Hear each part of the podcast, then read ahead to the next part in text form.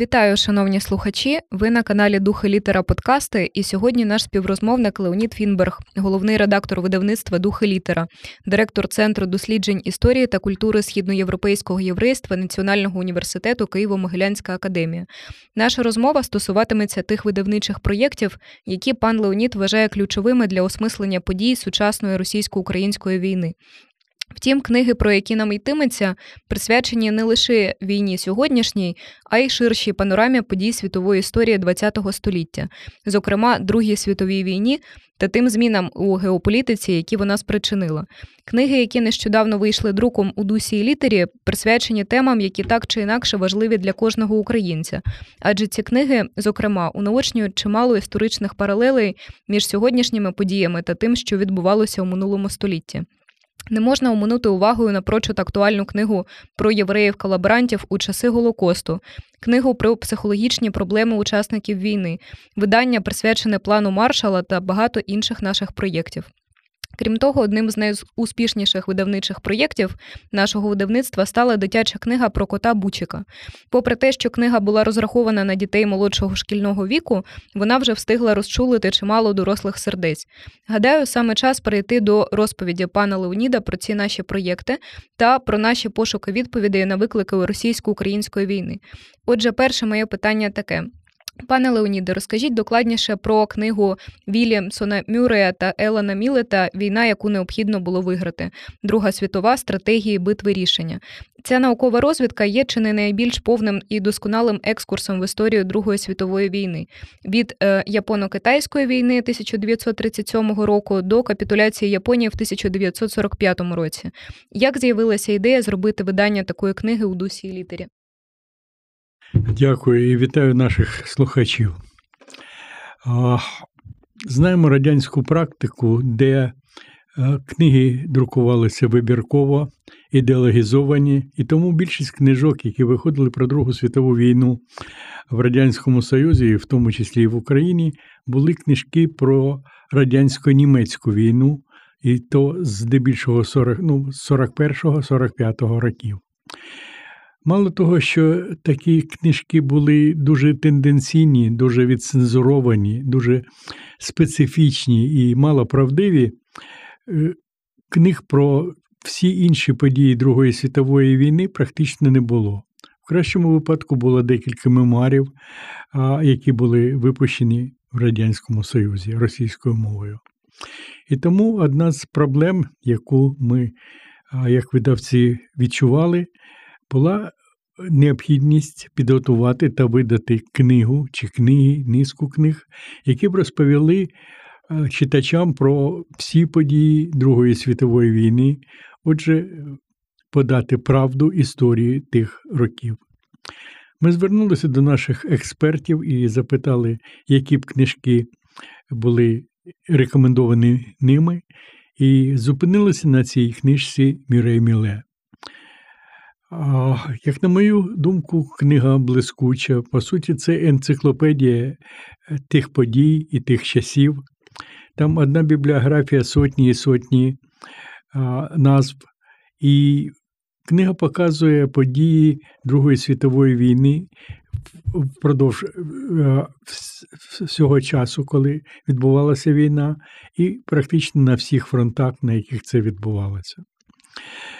В якійсь мірі це посібник для тих, хто хоче розібратися з тим, що було туди, тоді, для того, щоб в якійсь мірі експропріювати це на сьогоднішній день. Хоча, звичайно, це вже інша війна і інші часи.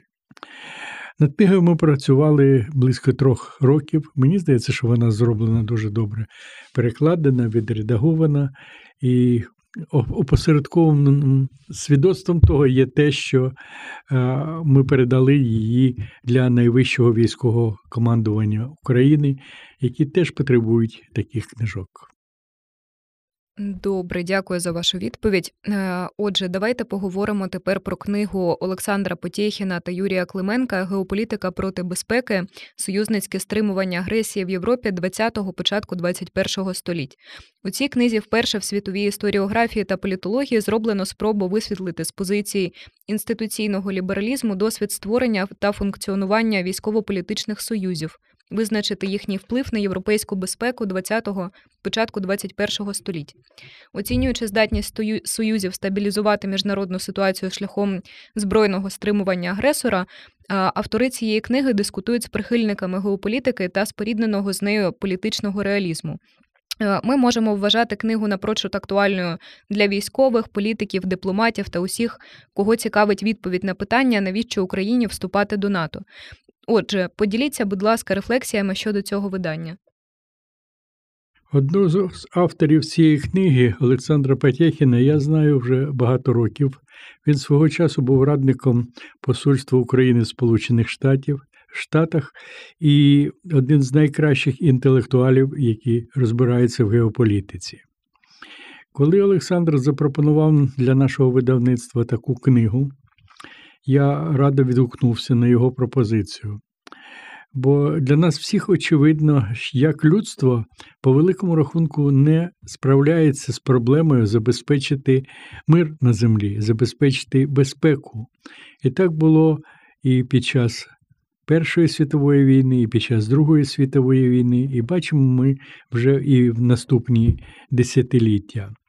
Особливо рельєфно це виглядає для нас, коли свої агресії почала Росія, чи то е, проти Грузії, чи про України, проти України, і світ з якось завмер, не маючи можливості відповісти на ці кричущі порушення міжнародного права. Отже, проблема, яку поставили автори, які досить докладно дослідили, є в тому, що міжнародна політика, різні приватні інтереси кожної з країн чи кожної групи країн перемогли по великому рахунку найважливішу проблему людства проблему безпеки е, життя, проблему виживання цивілізації. І думаю, що Е, сьогоднішня солідарність всього світу з Україною, цивілізованого світу з Україною, це е, така тактична реакція на те, що відбувається. Насправді, хочеться сподіватися, що після нашої перемоги, після цієї війни, людство все ж таки більш відповідально поставиться і зможуть вирішити цю проблему, проблему безпеки людства, проблему життя цивілізації. Дуже рекомендую цю книгу всім, хто цікавиться цими проблемами. І я певен, що вона може зацікавити не тільки українського читача, а й закордонного. І ми говорили з паном Олександром Потєхіним про це. Професором Патєхіним про те, щоб готувати англійську версію цієї книги з тим, щоб її зробити доступною для іноземних читачів. Пропоную обговорити ще одне масштабне цьогорічне видання книгу Бена Стайла План Маршала. Е, чим може прислужитися, на вашу думку, ця книга у контексті сучасної російсько-української війни? Ми давно чули слова план маршала. Ми знаємо загальні фрази про план маршала, що це була система допомоги Німеччині після її розгрому, для того, щоб не відродився нацизм, для того, щоб Німеччина пішла більш-менш демократичним шляхом і не загрожувала більше людству. Ну, але ж окрім цих загальних фраз, ми мало що знаємо конкретно. І тому, плануючи е, діяльність видавництва на найближчі роки, для нас е, виглядало дуже важливим підготувати і розповісти докладно, в чому же е, був цей план маршала, як його планували, як він здійснювався і наскільки він ефективним був для Німеччини. Книга у нас зараз на завершальній стадії, і я сподіваюся, що через деякий час ми з вами зможемо докладно поговорити про ті чи інші положення цієї книги. Певен, що вона викличе чималий інтерес в різних прошарках українського суспільства, адже всі ми сподіваємося на розгром Росії і на те, що е, проблеми, е, в тому числі не тільки Росії, яку е, які нас трохи менше цікавлять, а проблеми України нам допоможуть вирішувати міжнародні структури, бо міра знищених міст, сіл в Україні величезна, порушена економіка, величезні проблеми демографічні, інші, інші. І я думаю, що ми зможемо піднятися і відновити країну потужною тільки завдяки міжнародному співтовариству. І тому цей план і аналогічний план буде для нас дуже важливим. Одним з найпотужніших видань цього року є книга Дана Пората е, Гірка розплата. Починаючи з 1950 року, держава Ізраїль переслідувала і ув'язнила десятки тих, хто пережив Голокост, які служили в таборі Капо або поліцейськими в гетто. В цій книзі представлений перший повний звіт про процеси над Капо, заснований на записах, розсекречених через 40 років. Дан Порад показує, як ці процеси змінили розуміння Ізраїлем Голокосту і досліджує, як приховування протоколів судових процесів, засекречених державою, вплинуло на історію та пам'ять. Е, ярка розплата, нібито запрошує нас переосмислити наші ідеї співучасті та співсправедливості. Та подумати про те, що означає бути жертвою за надзвичайних обставин. Як би ви оцінили це видання? Мені здається, що воно надзвичайно важливо. Думаю, що ми вже стикаємося з е, проблемами колаборації і будемо стикатися з цими проблемами після нашої перемоги. І проблеми ці дуже делікатні. Дуже делікатні, і тому досвід Ізраїлю і суду судів над е, тими капо поліцейськими, які працювали в гетто і таборах, надзвичайно важливий. З одного боку, були керівники цих гетто і таборів, які намагалися допомогти е, тим, хто був в цих структурах, в цих, на цих роботах, жив, якщо можна було назвати це життям. З іншого боку, були ті люди, які р'яно виконували накази нацистів і знущались над своїми співгромадянами чи е, свої теж юдеями. Причому драматизм цих ситуацій був страшним. Е, цим людям, чи керівникам, чи поліцейським, які там працювали, е, треба було вирішувати проблеми, які за рамками людської психіки, е, кого раніше відправляти на страти, а вони розуміли, що вони відправляють на, на страти, чи можна було зберегти комусь життя, чи це неможливо було. І по-разному люди себе вели, поводили в таких ситуаціях найдраматичніших. І з одного боку здавалося, що все воно чорне, з іншого боку, здавалося, що е, провина нацистів така велика, що когось ще звинувачувати не варто. Але ж правова держава, права держава, якою була, був Ізраїль і в якійсь мірі залишається і зараз, організувала ці процеси і аналізували поведінку кожного з цих людей, е, про яких були дані, що вони співробітничали з німцями і були, поводили себе ганебно, і над тими, хто поводив себе більш-менш по-людськи. Цей досвід унікальний, я дуже радий, що він буде з нею е, з ними ознайомими не тільки е, ізраїльських громадян, яких ознайомили їх ізраїльські колеги, а про це узнають і українські громадяни. Книжка повинна вийти через декілька місяців. Я сподіваюся, що вона викличе певний інтерес нашої публіки. Пане Леоніде, розкажіть про видання книги Мінки та Мартіна Штрауби Консультація з травматології, посібник для терапевтів, постраждалих та їхніх родичів.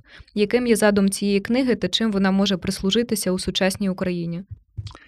Знаєте, про цю книжку говорити найважче, бо ми тільки починаємо працювати над нею. Ми зараз тільки ведемо перемовини з автором, чиї тексти нам дуже високо оцінювали наші друзі, які давно з ним працюють як консультанти з психології. Але ж за е, розповідями наших колег, автор е, узагальнив трагедії майже 20 країн, трагедій, де пройшли військові конфлікти, де чимало людей, е, колишніх військових, які постраждали від них, цивільного населення, дітей, жінок, інше, інше, інше. Всі види травм, які тільки можуть бути, на жаль, сьогодні присутні і в Україні. І тому для нас дуже важливо, важливий цей досвід. Не тільки наш, хоча у нас вже є і певний свій досвід, для того, щоб допомогти людям, допомогти тим, хто пережив ці трагедії чи ці травми, і допомагати собі, своєму суспільству, своєму, е, своїм спільнотам для того, щоб ем, ці травми не переросли в ненависть і в ненависть один до одного. Ми повинні, попри все, по всі, попри трагічність всіх цих подій, попри болі, які є у кожного, хто це пережив і переживає, ми повинні віднайти шляхи виживання, шляхи життя. І в цьому сенсі ця книга і рекомендації людей, які узагальнили такий досвід інших країн для нас надзвичайно важливі. Тут є проблема, що книга ще не вийшла німецькою, і ми просимо автора паралельно працювати над е, українським перекладом і обґрунтовуємо це тим, що нам це важливіше, ніж ним. Вони більш-менш живуть в спокійному суспільстві, а у нас драматизм зашкалює. Остання тема, до якої я би хотіла сьогодні звернутися, наші дитячі книжки. Видавництво духи літера разом із видавництвом Маміно та за підтримки Гьоте інституту наприкінці минулого року започаткували проєкт дитячої цифрової бібліотеки Читаємо. Щотижня ми безкоштовно поширюємо книжки українською мовою для дітей від 3 до 10 років. Проєкт містить не лише книжки, але й цікаві факти про письменників та ілюстраторів, пізнавальні відео, поради психолога, вітання зі святами тощо. Книга, про яку ми згадували на початку розмови, неймовірні історії кота Бучика, вже вийшла у паперовому варіанті в рамках цього проєкту.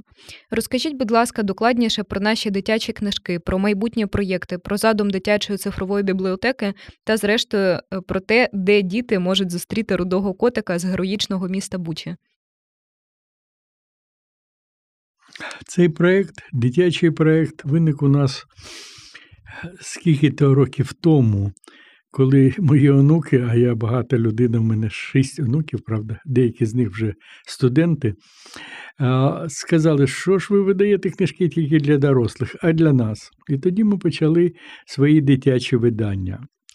Маємо декілька книжок, виданих раніше до повномасштабної війни.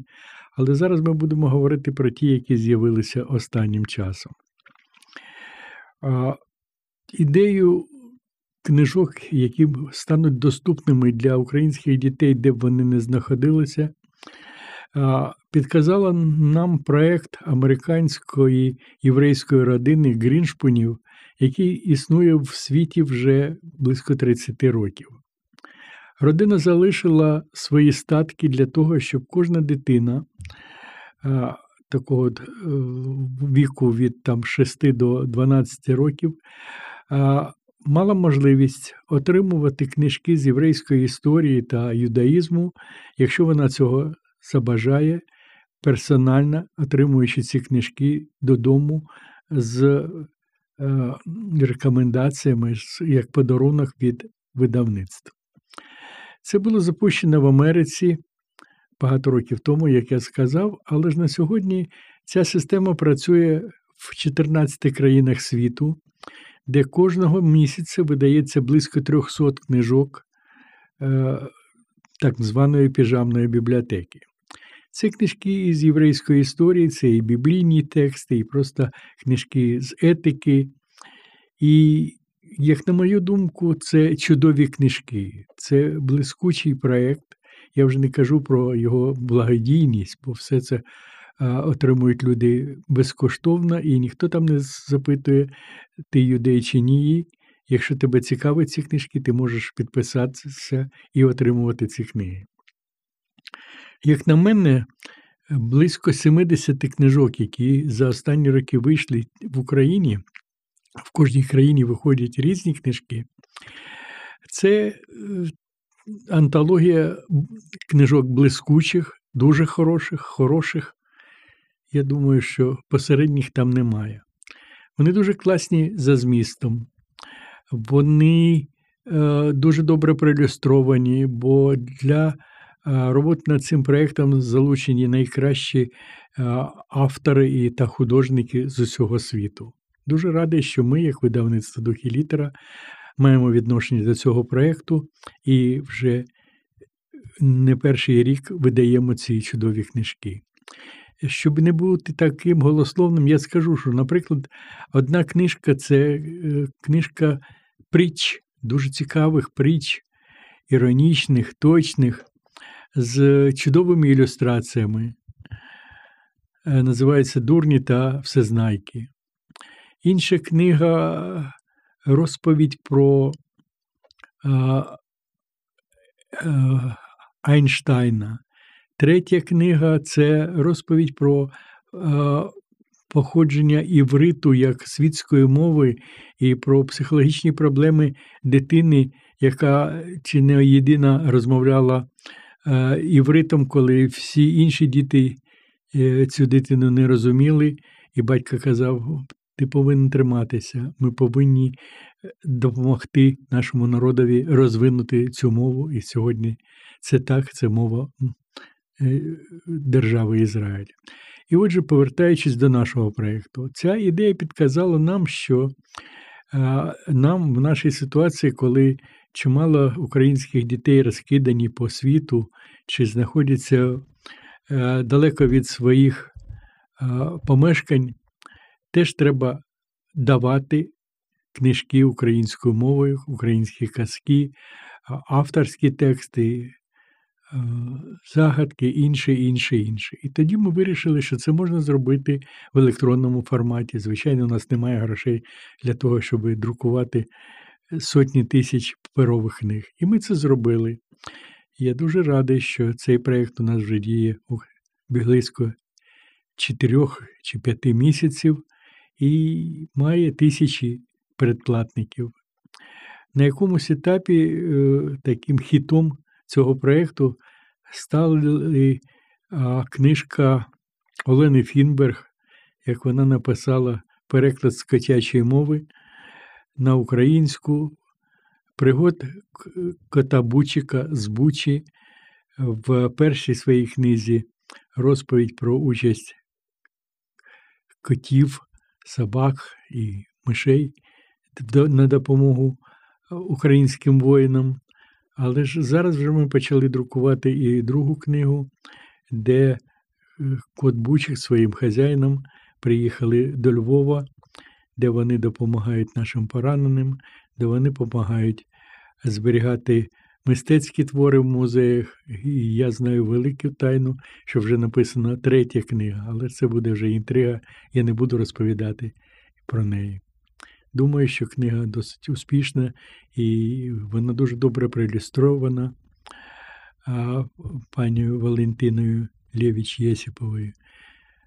Читайте, я думаю, що діти повинні знати про війну, але ж повинні знати на тому рівні психіки, яку можуть вони собі дозволити.